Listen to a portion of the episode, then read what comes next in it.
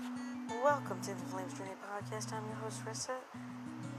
And today's gratitude quote is I woke this morning with devout thanksgiving for my friends, the old and the new.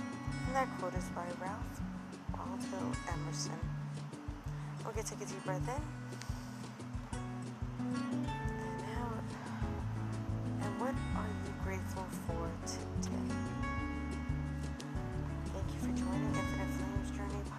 And I hope you have an amazing.